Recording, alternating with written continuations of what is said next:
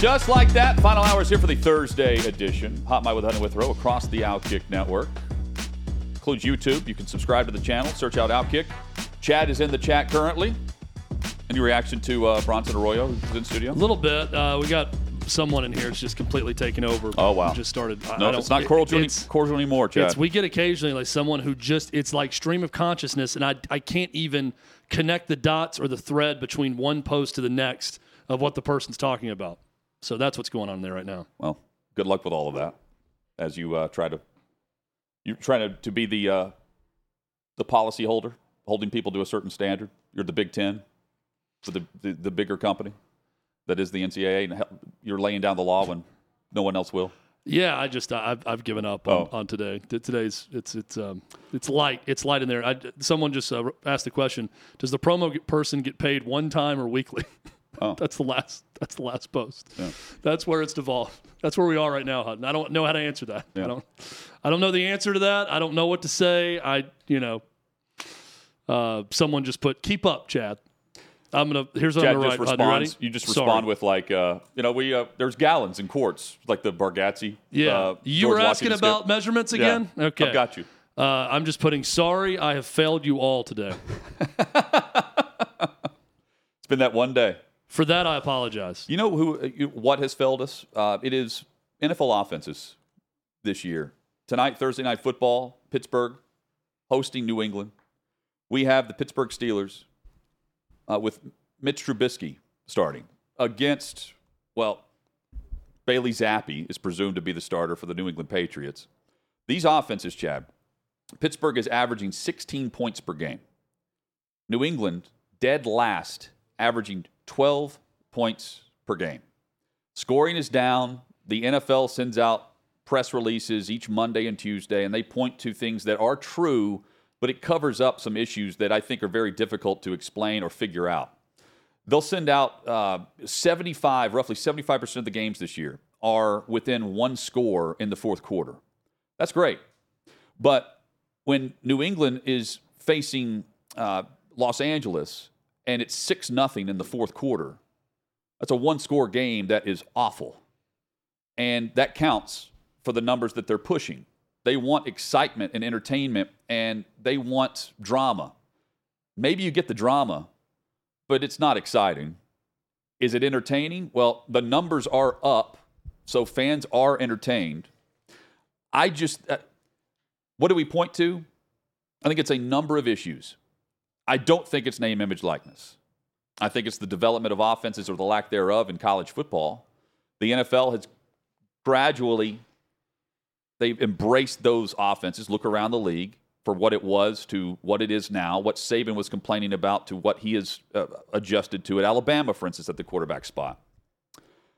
There's a lot of movement, though, in the portal that I think affects the quarterback development in a system. And, I mean, the fact in a 4th and 1 in the NFL today, quarterbacks are in shotgun, explains a lot about what's not happening across the league. But I think what we gloss over is the coaches are just not that good at developing players behind the scenes. Oh, we don't have enough time. Then stop with the dizzy bat races in April and May when you actually do have players in for organized team activities or mini camps. Stop with and he's not one that's complaining about it, but Doug Peterson, in mandatory minicamp, does not make it mandatory that veterans have to show up if you're in the league for a certain amount of time, if you're a vested vet. Props. But he's not complaining about it, and for the most part, the players show up and they produce. That's what you have to do. And I don't think, a lot of times, Chad, I don't think the development from the assistant coaches is all that great. I think another factor, a lot of the really good offensive coordinators are not now head coaches. And when they become head coaches, they're not necessarily doing what made them become a head coach. They were hired because they were great play callers. They were hired because they developed quarterbacks or worked well with said quarterback. And then they became a head coach and failed miserably, or they're on the hot seat, or they're just getting a job and they've got a young quarterback that's probably not going to work out all that well. Injuries are a factor, but don't let them fool you. Scoring was down in September. they're going to point to all the injuries and all the backups across the league now. And that is a convenient excuse. And I'm not buying it because I saw it happen in week 1, 2, 3, and 4. And by the time October rolled around, kickers were in the MVP race for individual teams. And there's several punters and kickers that would be listed as the top 5 players on said roster. That's ridiculous. And at some point, while we complain and laugh at Iowa that won 10 games and could barely muster field goals, that in the Big Ten championship game, the over-under for the first half for Iowa was 0.5. Would they score a point was what you were betting on. Could they get a field goal? Would Michigan turn the ball over in their own territory and give Iowa a field goal? We're seeing that in the league right now. But the excuse making of, oh, that we got 9 backups starting this weekend. 10 rookies are starting across the league. Fine. They should be better than what they are. And the coaches that want to point blame or deflect blame, they're not necessarily pointing blame, but it's about execution. It's not about we're going to coach them up and the plays are there. We're just not doing it well. Whatever. It's time to stop the excuse making and actually produce what the rules are set up to do. It is extremely difficult to play corner in the NFL right now. I think it's the most difficult position in the league. You're on an island, and the rules are set against you. You've got illegal contact after 5 yards. Defensive pass interference. You're not reviewing that. But yet, scoring is where it is. And it's not over the last 3 years. 2021, scoring was way up. 2022, by the way, during the COVID year where fans weren't in attendance. Scoring was up. The offseason didn't happen then, except for Tampa, and scoring was up. So they're not pointing that out. They're pointing to the low-hanging fruit of, well, the quarterbacks are the backups, and we're seeing a lot of movement. That's BS. I point to the coaching staffs and the development or lack thereof and the fact that coaches are trying to keep their jobs, so they're deflecting to their roster. Don't let them sell you on what has been mediocre job execution from the top down. Hunt, I think ultimately you're right. This falls at the feet of the coaches for not figuring it out and being better offensive coaches. I think the problem is on both ends, college and pro, but for different reasons. I think in the NFL, you've got a lot of coaches that are coordinators or offensive coaches that spend a lot of time watching film and devising things and plays and a system that works without acknowledging what players they're using. It's pieces on a chessboard, but to them, all of those pieces are roughly equal. So everything's kind of the same. There's not a lot of advancement or development of, I need to utilize this guy's skill set, or I need to draft a guy who does this well, or my quarterback can only do this, this, and this, but he's really good at this, this, and this, so I'm going to change the offense completely to fit the plays that work for him, and I'm going to find a way to make it work with my personnel. It's kind of just a catch-all. I'm going to devise plays that should work, but not take into account the players they have. And in college, I think you've got a lot of coaches who run the programs they have, and I understand this totally. They're running their program. So what I mean by that is they're recruiting and trying to bring in guys that fit what they do. Not necessarily what fits as the universal chess piece or really a checkers piece to the NFL of what they're going to do with that player. They're trying to find guys that fit the skill set of what they do offensively or defensively. So when players are there for a while, it's they're being coached into a system the coach possesses that he wants to utilize, whether that be the coordinators or the head coach if the head coach has the defense or offense. So it's the two not really shaking hands in the middle with college and the NFL that's led to this bad offense in the NFL. I also feel like, to your point, coaches are just very lazy about this one thing in the NFL. Well, if they don't know how to do this, this, and this, and they're not great at this, by the time we get them, there's no help. I'm not going to sit here and teach technique or fundamental as much or any of that. Either they can do it or they can't. And they should be able to do it by then. They're pros. They should be able fundamentally. To. But I'm saying you can develop players into something you're doing better. Well, they're doing that, though. I do think there's time to learn something else. Think about how the rules changed on tackling and how the defenses evolved and developed in that. That was a coached thing. That was a coached rule that players had to get on board with because they have a CBA that allowed them to change the rules when they wanted to for health and safety. All fine. That's not becoming really an issue. You don't hear players discussing that anymore. That was coached. So I mean, you mentioned like teams bringing in players to fit their system in college. Yes, that should be the same way in the NFL. Well, honestly, I think the transfer portal should actually help NFL coaches. Well, but and here's why: they're getting a different experience, different terminology a lot of times, and a lot of these guys are going to different styles of offense. But you may be so coached in a different way. They should be a little bit more advanced, yeah. On the fundamentals, I'm saying. Right, but they're going to get coached a different way when they get to the NFL, too, based on the coach that drafts them. So that should help their advancement. What you don't want is one guy who does one thing a certain way.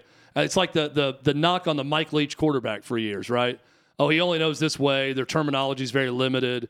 Doesn't work, doesn't translate to the NFL. But I'm thinking if guys are playing at 2 and 3 places over the course of their college career, and if they're playing for good coaches, which sometimes they're not, but if they're playing for good offensive coaches, that should aid them into the NFL. I don't think we've seen the full. That's not manifested itself fully yet into the NFL. But we're still in the beginning days of quarterbacks playing at multiple places, most of them. Yeah. So that's kind of starting. I would say Jalen Hurts is one good example of how it can work, where he was at Bama, then he was at Oklahoma, and it's worked out pretty well in the NFL. So I don't know. There's definitely a reason for this, and we're kind of breaking it down to why offenses are so bad this year in the NFL. And I think all of this probably fits into it. No doubt. And I think, too, like I'm looking at from like coaches in the league that will try to adjust a quarterback's arm angle on a throw. We saw it with Tebow, for instance. Where we didn't see it was with Patrick Mahomes. You drafted him to fit your style, and you're letting Mahomes be Mahomes, right? Meanwhile, you have the greatest coach of all time with a rookie quarterback paired with Josh McDaniels, who then becomes the head coach of the Raiders. And Bill Belichick does what? He goes with Joe Judge and Matt Patricia to develop Mac Jones. It's ridiculous. And he's the GOAT. So if we're going to go from the very top of the league as the head coach making that decision to where we saw Frank Reich get booted as the guy who was hired to develop the number 1 overall pick, turns out it was Bryce Young, there's a massive gap between the organizations, how they're viewed, and the mentality of developing the quarterback seems to be about the same. And that's going back to what is going on here. I mean, I think if it's you're not like we have more elite quarterbacks 10 years ago than we do now. Here's what I think you should see more of. There was just more execution then. We talked about this with Justin Fields and pairing him up with Ryan Day, right? Just like assistant coaches use a great head coach or a great system to elevate their careers, position coaches then go to another place and become a coordinator. Yep. Then they eventually go and become a head coach somewhere. Are we going to enter an era where those very few, can't miss quarterback prospects, they get teamed up with their quarterback coach or their coordinator in college, and as more and more college coaches look to get out of the NIL transfer portal world, just move on up with that guy when he gets drafted and say, okay, now you get this guy for another 10 years in your career, and we're going to run that offense? It's not the worst idea if you're an owner and you're sold that, this is the guy. You draft, who's been the most hyped, Trevor Lawrence, Andrew Luck before that. You draft that guy and say, yep, I'm going to bring on their guy from Clemson or Stanford or wherever, yeah, and we're just going to pair those two together because in the interviews with this player, I know how much he values the help he gets from this coach. And if this coach wants to move up to the NFL, now's the time to do it, and he can stay right here with this quarterback for the foreseeable future. But there is a lot of perception of guys who are paired with a quarterback that aren't really that good, right? And I view that through the lens of, well, Nathaniel Hackett. He's hired because Aaron Rodgers was being recruited to join Denver. And now he's the offensive coordinator with the Jets. And, well, we're at the bottom of the league. And that's one, though, too, that if it works for Aaron Rodgers and his offense, it's fine. Right, but so that, Hackett's being hired because of Rodgers. Yes, but even if that's the case, as long as they're paired up, you're fine. If that quarterback leaves or the guy goes to another job, he's going to get exposed. Adam Gase. For not being a good coach. Yeah. Another example. But again, it works for those quarterbacks. My only point is, if these guys are so great in college, which some of them are, and they go to the NFL and they suck, then something's going on here. Either they were inflated because of personnel around them in college, or it was a system thing, or they really don't have what it takes ultimately to be a pro quarterback, or they're not getting good coaching. Well, some of it, and they're not getting the right coaching. Some of it, too, is you have to coach them based on the speed of the game. And it's not necessarily everyone's running 4-3, but the hash marks. Everything's played in the NFL down the middle of the field. And in college, it's on one side or the other, based on where the hashes are lined up. So you get to see more openings. There's more room to work with. Yeah. It's more obvious where your reads are going. And the speed is different. In the NFL, everything's happening fast. How fast did the Colts get to the punter for the Titans this past weekend?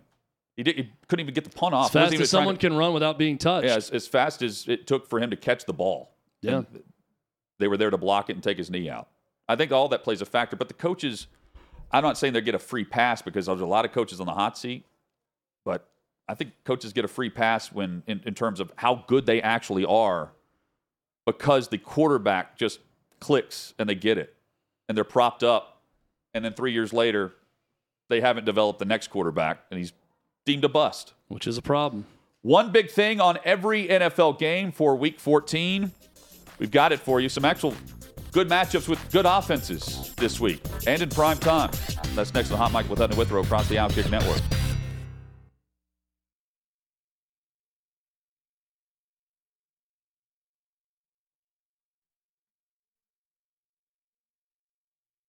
Sixth and Peabody, our broadcast site each and every day.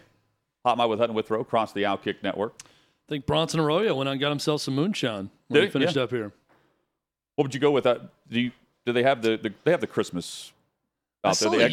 I feel like you may have had it at some point. It's like a cookies and cream. Oh yeah, I've got that. Yeah, I'm intrigued. I'll let you try it. I'm not sure if they sell it here yet. Soon. This is an advanced. It might be. You're a taste tester.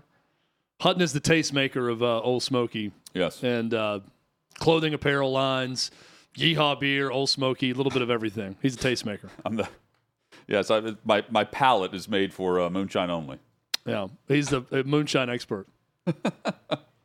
Is it a sommelier? Is the wine expert? Hutton's that, but with moonshine. I'm a level 3. What is it, level 2?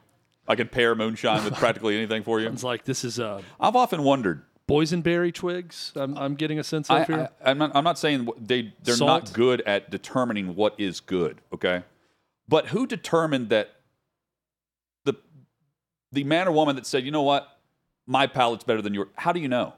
How do you know that we're judging it? It's like, what's fashion? These people that are older than, grandparents are determining what's in style on the runway. And I'm thinking to myself, like, who anoints them? I know the public, but it had to start somewhere. It's both a blessing. Like you have to have a really good taste buds. I've done a little bit of research on this. Yeah, but by research, I watched this Apple TV show, Drops of God. That's about wine tasting, and the two people that are squaring off in this wine tasting competition. You have to develop it. Right. It's like training any other muscle. It is. I mean, these people blindfold themselves. It's about scent. They know it's about taste. Like they have to be taste tested, different things. They have to know all that, but it's getting a sense of what there's a skill to it. But I thought it was crazy too. Like who decides how someone's good at this? I'm not ridiculing them. They are being trained based on a set of parameters that was established. That was just agreed to. I don't know. You see what I'm saying? Yeah, there's no. It's not like an equation that someone. Yes, it's still very subjective. There's not. It's not like science to where it's like this wine. I mean, I guess there are some levels, but like this is better than this because it contains these properties and the score of these properties together and the purity of it is this high. Like looking at the clarity of a diamond or whatever. Right? Yes. There's still a big measure of subjectivity to it. But you can still see whether it's clear or not. But, I mean, there's also age involved, and there are regions that are better, that are... Sure. So... Chad, by the way... I don't know that we solved anything here, but we discussed it. Trying to determine Woodford from Weller. He's very good at that. The palate is... wheat from rye. Close my eyes, blindfold me, give me a taste of it. I can get pretty close to it. We can also tell you the good and bad of NFL Week 14. It is time for one big thing on every NFL game. Cardinals and Commanders are on the bye week this week. Kicks off tonight in Week 14, Patriots and Steelers, Thursday Night Football. Over the last 7 regular season matchups between these two teams, the Patriots 6-1 overall. And think about the organizations here. You know, you've got some of the most stable organizations from the top down over the last 2 decades. Oh, yeah. And in the case of the Steelers, forever. Felt like an annual playoff game between these two in the AFC. Yes, yes. And the magnitude tonight, well, not all that much because of the Patriots. It's big for the Steelers based on the playoff situation. I will say the Steelers, they're 10-1 in their last 11 one-score games. They are 12-2 in their last 14 one-score games. Trubisky tonight.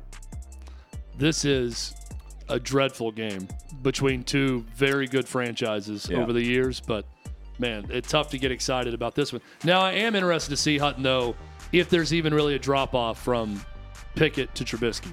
Don't know that there will be. We'll see. Could be one of two things could happen with that. Trubisky needs to let it rip. Pickett would, but he's being coached not to. He's throwing like 5-yard passes. Bucks are on the road against Atlanta. Divisional matchup.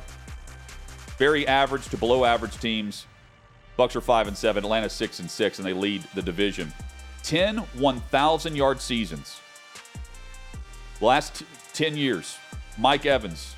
He's done it again. We're watching a Hall of Famer. Atlanta's defense. This is crazy. Atlanta's defense has gone 24 consecutive quarters without allowing a touchdown. That's the largest streak in the NFL. It's got a lot to do with their opponents in those 24 quarters because it's been bad. It's also really bad offense. It speaks to the offense. You're right. Rams are taking on the Ravens. Don't look now, but the Rams are making a legit playoff push. They'll have to win in the elements. This could be the worst weather game of Sunday. Steady rain, potentially heavy rain, and winds around 20 miles per hour. It could reach up to 30. This will be ugly, sloppy, and par for the course across the league. It's also been sloppy if you're the opponent playing Baltimore. Baltimore is plus 137 in point differential. That's the best in the AFC. The Ravens have just a half-game lead over the Chiefs, Dolphins, and the Jags currently for the top spot in the AFC.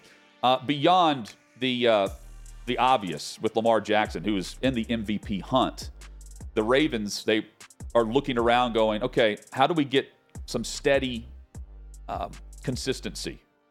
They have a chance today or on Sunday against a Rams team that has been way better than expected. Jackson's last 2 seasons after playing 12 games, and he's looking for Baltimore in the postseason. That's where he's going to have to earn the money, Chad. He got the extension. We haven't seen him produce what he does in the regular season in the postseason. Bears are hosting the Lions. Don't overlook this. The Lions, they head to Chicago. They face a Bears team that was on the bye week last week and who they narrowly defeated in Week 11. They needed 12 points in the fourth quarter to beat Chicago. And despite the big disparity in records of this matchup, this is a matchup of two defenses going in opposite directions. The Bears defense, much improved. And the Lions, they've allowed 26 or more points 4 weeks in a row. Chad, are you still a believer in Detroit? I'm still a believer in Detroit. Green Bay is giving me some cause for concern within that division. Okay. The way they've played lately. And we're going to get to it. But my guy Josh Dobbs is now the starter again, or remains the starter in Minnesota. Need to see him bounce back to know what that division looks like. But Hutton, still a believer in Detroit. Colts and Bengals, Minshew Mania is back. That's 4 straight wins for the backup quarterback. Oh, that dude does. And now the Colts are where they're not supposed to be. They're 7-5. They are a game and a half behind Jacksonville for the division. And the Bengals, well, they got good play from Jake Browning, AFC's Offensive Player of the Week. Can they repeat that? We'll see. Bengals are 6-6, Colts 7-5. The Browns, also 7-5. They are hosting Jacksonville. It's a short week for the Jags. They're played on Monday night. Now they're on the road. Weather could be a factor here too. Trevor Lawrence, he may not play. CJ Beathard would get the start on the road. And while the Browns have been plagued by injuries at quarterback, they are 5-1 against the spread this season. That's tied for the best record in the league. That defense shows up week in and week out, Chad. No doubt. This is kind of like you said, don't overlook Detroit and Chicago. This is a wildly interesting game to me. With the Trevor Lawrence deal going on, with Joe Flacco in game number 2, I've got my eyes on this one. And I didn't think I'd say that earlier in the week. And if Lawrence plays, even more so. Yeah. But he was limited in practice, so he's trying to give it a go. Saints are hosting the Panthers. It's a must-win for the Saints. They're 5-7. They're playing Jameis Winston at quarterback. And on the other sideline, Bryce Young, who hasn't thrown for over 200 yards in a game since week 8. And now he faces an above-average pass defense. So if you're playing the Saints defensively in fantasy, start them against the Panthers offense. At least I'm looking at it as a must-win factor for New Orleans, where the pressure's on to win at home. We got to get it done. I don't think anyone, and obviously David Tepper didn't expect this, but I don't think anyone thought the Panthers were going to be quite this bad. So, especially offensively, and that's why they fired their coach midseason. The Saints have not covered against the spread at home this season. The Panthers, they are 1-5-1 against the spread on the road. So something's got to give. That's right on this one. Things may get crazy in the Meadowlands in New Jersey. Winds between 15 and 25 miles per hour. More steady rain as the Texans visit the Jets. You've got Zach Wilson, who's back as the starter. Plenty of storylines here, and then. The last rookie head coach and quarterback to make it to the playoffs was Chuck Pagano and Andrew Luck. The Texans, if you're going to make your playoff push, get this game in hand. Head back to Houston with a victory. Stroud is the first NFL quarterback from Ohio State to eclipse 3,000 yards passing in a season. You don't want to leave. Crazy? That's crazy. You don't want to leave this game if you're Houston Hutton saying, man, it sucks that Zach Wilson's re-entry into the lineup was the spark that the Jets needed to get things going offensively. It sucks we couldn't score 12 against points. Us, because that would not be a good way for this game to end for them. No. Seahawks and 49ers also face off here, and you've got Week 16's Monday Night Football matchup against the Ravens. It's a Super Bowl preview, but you're looking at what happens with the 49ers as they return home after a big win on the road. Seattle's reeling, and now the next 2 games for Seattle after losing, 49ers, and then they will host the Eagles. That is not easy. 49ers are 21-4 with Christian McCaffrey starting. 30 touchdowns in 25 games for Christian McCaffrey. Kyle Shanahan, 1-31, though, when trailing by 3 or more points entering the fourth quarter. That's also insane. You know what's insane to me, too? Double-digit favorite for the 49ers against the 6-6 Seahawks team. That's a little high based on what I was expecting. I thought it'd be more like 7.5 instead of 10.5. But that's Vegas believing in the Niners, and why wouldn't they? Yeah, the Vikings and Raiders are also facing off as Josh Dobbs returns for Minnesota. He's back, baby. Bills and Chiefs, 6-6. The Bills would miss the playoffs right now. And, well, they're 2-6 in those close matchups that Steve Tasker pointed out, including losses to the Jets in overtime and New England. Those are games that keep you out of the postseason. Josh Allen's got a lingering shoulder injury despite the bye week. They had the week off. And Mahomes is also popping up on the injury report. He has a pectoral injury listed. Chiefs are 2-3 in their last 5 games. You can win at Arrowhead. Bills need to prove they can just win a close game right now. Chargers are hosting the Denver Broncos. Chargers 5-7, Broncos 6-6. Linebacker Khalil Mack, he leads the league, 15 sacks, and he's recorded at least 2 sacks in each of his last 3 games. Faces Russell Wilson and company now. That's all Brandon Staley's leadership on defense. That's what Khalil Mack. That's what we're seeing there, Hutton. Sunday night football. Defense isn't the problem for him. The winner holds control of the NFC East. It's the Eagles at 10-2, the Cowboys at 9-3. To this point, Philly is 3-1 through a tough stretch with wins against the Cowboys, Chiefs, and Bills. The Eagles, well, if they can get through their next 2 opponents, they can grab hold of that number one seed and not look back. They've got three winnable games to finish the season. The Niners, though, forced Jalen Hurts to throw it 45 times. Can Dallas jump out to a quick lead and force the pass? Dallas was able to do that early on, throwing the football with Dak Prescott, who's on an MVP pace. Monday Night Football, you've got two games kicking off at the same time. Titans and Dolphins will kick off on ESPN. The knock on the Dolphins all year is they haven't beaten a premium opponent. They have the 4-8 Titans. Then they will face some sub-500 teams as well down the stretch. But, I mean, they have a Week 17 matchup against Baltimore that could determine the number one overall seed. And, Chad, the other Monday Night Football matchup, Packers against the Giants. Green Bay is a top 10 scoring defense. And here's their offense putting up points when they need it the most. All of a sudden, Jordan Love has clicked with LaFleur. They're actually scoring points in the first half. Packers on a three-game run. Last two victories speak volumes, having picked up wins over the Detroit Lions and Kansas City Chiefs. 16-0 is LaFleur's record in December as a head coach. LaFleur. It's going to be a December to remember for the Packers if things continue the way they have the last few weeks. I don't know which game is less interesting on Monday Night Football.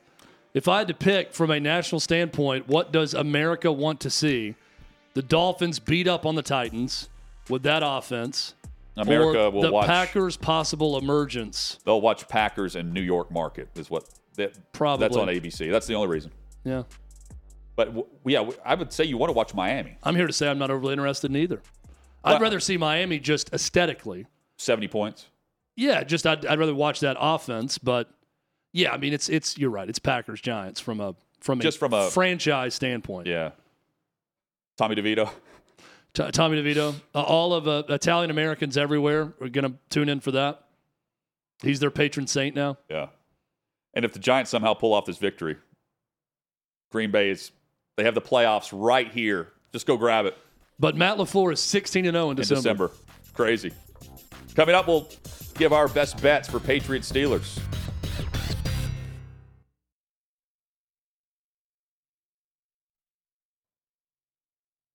Fun day here at 6th and Peabody with Yeehaw Beer and Old Smoky Moonshine. Hot Mike with Hunter Withrow rolls on across the Outkick network. Chad, intrigue. So you mentioned Cincinnati hosting Jacksonville. It could be a game where two backups are playing, right? Cleveland hosting Jacksonville. Cleveland, sorry. You could have two backups. We'll have one for sure with Flacco. Yeah. Yeah, Cleveland's defense.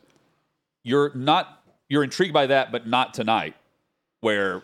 I shouldn't say that. I'm somewhat intrigued. I want to see the car accident. I want to see Mitch Trubisky at quarterback. That's if you give me an NFL game, I'm going to tell you something I can find in it. Either car accident worthy or a player I want to watch or a quarterback I want to see develop. I want to see what they look like, granted, against a great defense. To the Patriots, for all the jokes about the offense and their record and 2-10 and everything else, defense has been really good. But I want to see how Trubisky looks in that game. I also want to see how Al Michaels will react to this game. I think Al Michaels will be on his C+ game only because the franchises. If you took these two teams tonight that have no offense and you made them Tampa Bay versus Houston, then he would be half asleep the entire time. But because it's Patriots Steelers, he's going to have a little bit more pep in his step. He had a good production meeting with Belichick. I'm sure that went well. Yeah, that was the production meeting. The Outkick Store. That's how I answered every question. Playing on a new field. That's right. The new Outkick Store just launched. And to celebrate, we're offering a buy one, get one 50% off deal for a limited time. You can find our favorite polos, T-shirts, and more when you visit shop.outkick.com. And you'll score 50% off. All you got to do is visit shop.outkick.com, add items to your cart, and then the discount will be automatically applied. Dave, your thoughts on tonight's Thursday Night Football matchup? This game is Nebraska-Iowa for the NFL. It really is. And it's a good comparison. Minus the low viewership. Yeah. I mean, at least they'll have that going for them. Minus the Midwestern morals, too. Chad already knows the answer to this because we talked about it during a break when you had stepped out. Okay. But do you know what the heaviest bet is as far as where the handle's at for the first touchdown score? I can't answer. First-time touchdown score tonight. For tonight, yep. Who it will be? Mm-hmm. So it's not Najee Harris who's playing on playing. The best odds, you're saying? No, not the best odds, where the handle is. So where most people that go to this book are like placing their money. And it's got to be a Steelers running back. Najee is second. Actually, first is that there is no touchdown. Wow. Yeah, that's ridiculous. Wow. Bill Belichick weighing in on that one. That's not even an option. This is crazy. I'm looking right now at mine. I've tried to bet that, and I don't even see it. And this is going anytime touchdown. It's a Patriots defense that has had 3 straight games of 10 points or less allowed. And they still lost. And the Steelers offense, I think the Pittsburgh Steelers will score tonight. I feel pretty confident. Special teams will play a factor in honor of Steve Tasker. If Nebraska-Iowa was a hearty stew, this game is spoiled New England clam chowder versus a cold Pramani Brothers sandwich with fries on it. That still sounds good, though. Which is a Pittsburgh thing that I still just do not recommend you do. The fries are better on the side. It's a side item for a reason. Don't put it on your sandwich. I don't get that. That's ridiculous. It is ridiculous for Belichick there. He likes the clam chowder. Chad, give us an anytime touchdown score. You're always great at this. Hutton, I am on. I don't like to toot my own horn. Go ahead. Mainly because I've had no reason to toot my own horn this year because my record has been abysmal at times. Been pretty good, though, with this one. I am going Najee Harris, anytime touchdown. It is plus 190. Give me Najee Harris, Steelers, anytime touchdown, plus 190. Let me give you a sleeper backdoor bet on the anytime touchdown. Deontay Johnson is plus 300. Maybe him and Trubisky have a little something, more so than what Kenny Pickett had with him. So that's one to watch, too, with some odds in your favor on that one. David, you have it pulled up right now, the over-under. As of this morning, the betting total for Week 14 in this game, the lowest in an NFL game in 3 decades, dating back to 1980. No NFL over-under has ever closed below 30. Where are they now? We're right at 30. I think lower. We might take the under. If some more money comes in late, we could get it to 29.5. I'd love to see it. I do think, Chad, you're talking about anytime touchdown. Steelers defense might not be a bad way to go. Yeah, sack, fumble, recovery. That's a good one too. Yeah, I didn't even look at the odds on that. Do you have that, Davey? What's the plus odds on that? Here's Chad falling into Davey's trap again. No, I'm not telling you to take it. I'm just letting you know. No, Davey always gets me going after I've had 3 drinks.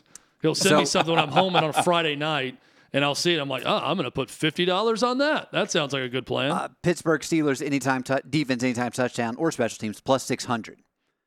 And this is according to DK, but the no touchdown score, you can only put that on the you can't do that as an anytime touchdown, but if you want to do it for the first touchdown, for no touchdown score, that's plus 1,400. Get after it. I like it. I like those odds. Have you guys seen this Sean McDermott story that's popped in the last hour? We were talking about it during the break. You have a statement from him at all? No. So Ty Dunn has this report on Bills head coach Sean McDermott. So this is all stemming from an address to his team at St. John's Fisher College in Pittsburgh, New York, before the season. McDermott's morning address began innocently enough. Then he told the entire team they needed to come together.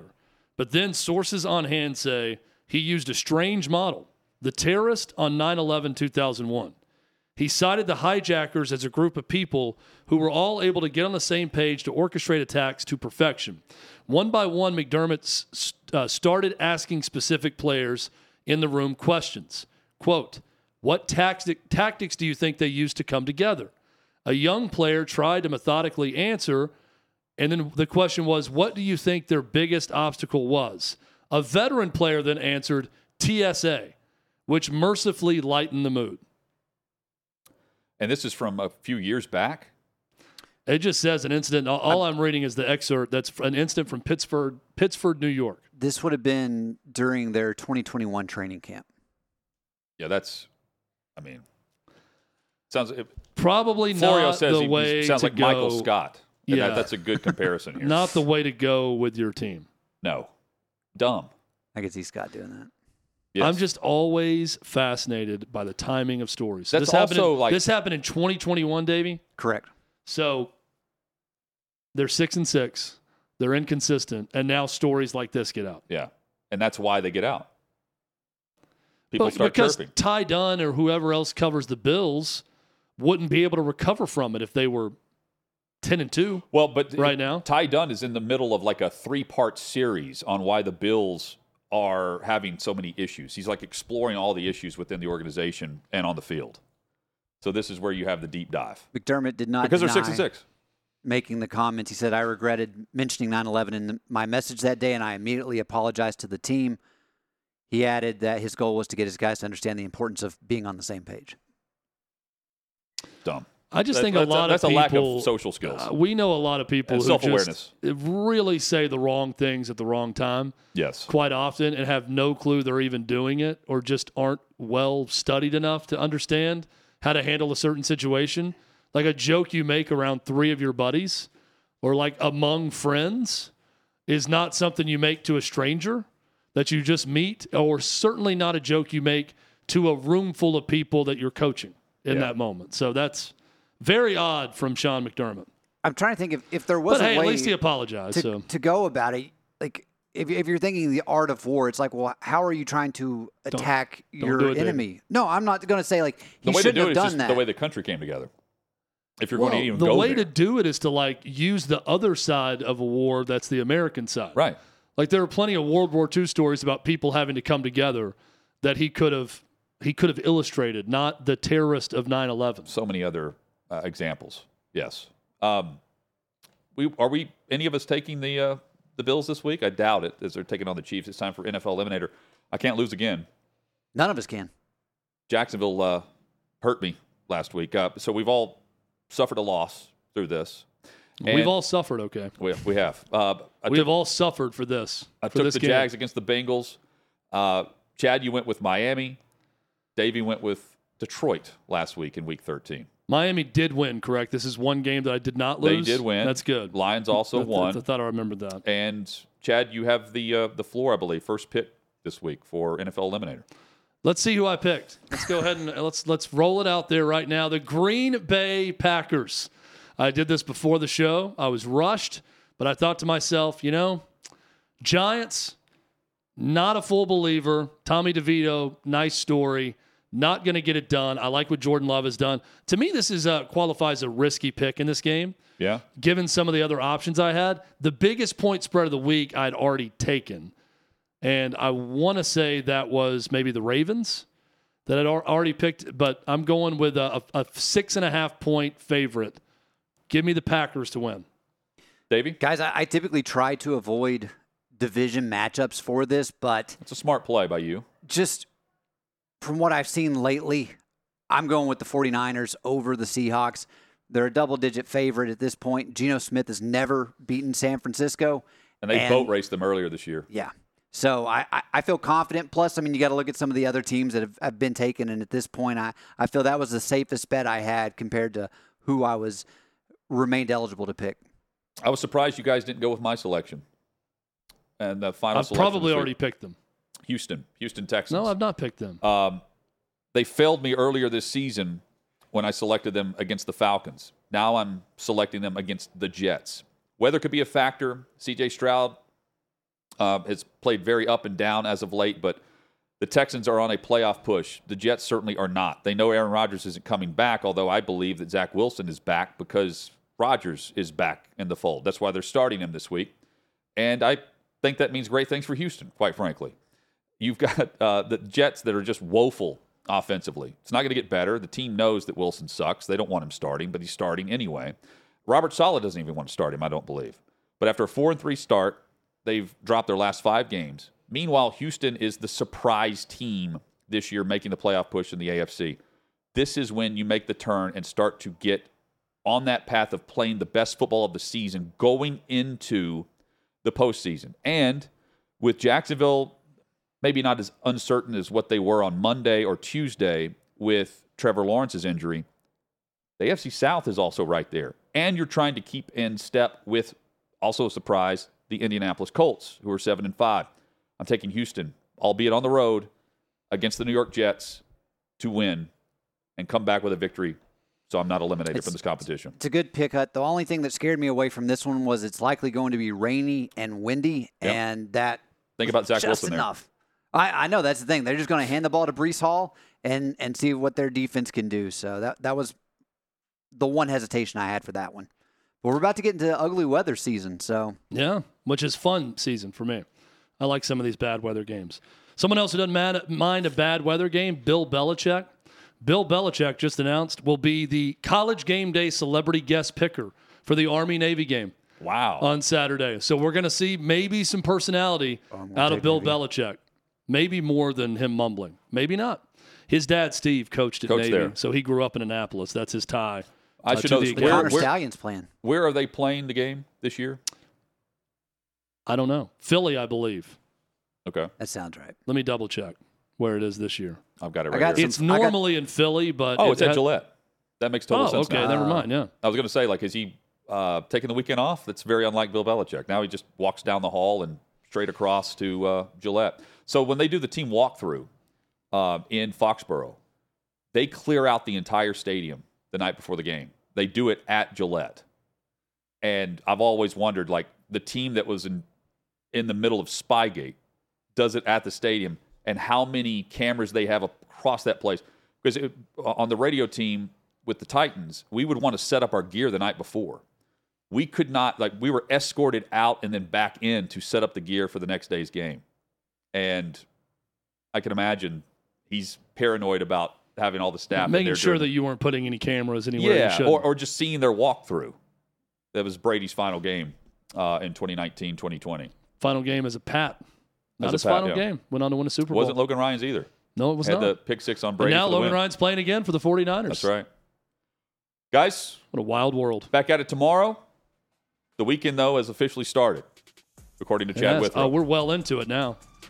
Thursday evening, here we go. Weekend time, everybody. Enjoy the NFL's version of the Iowa Hawkeyes tonight on Thursday Night Football. Party stew of a football game. Back at it tomorrow, 3 o'clock Eastern.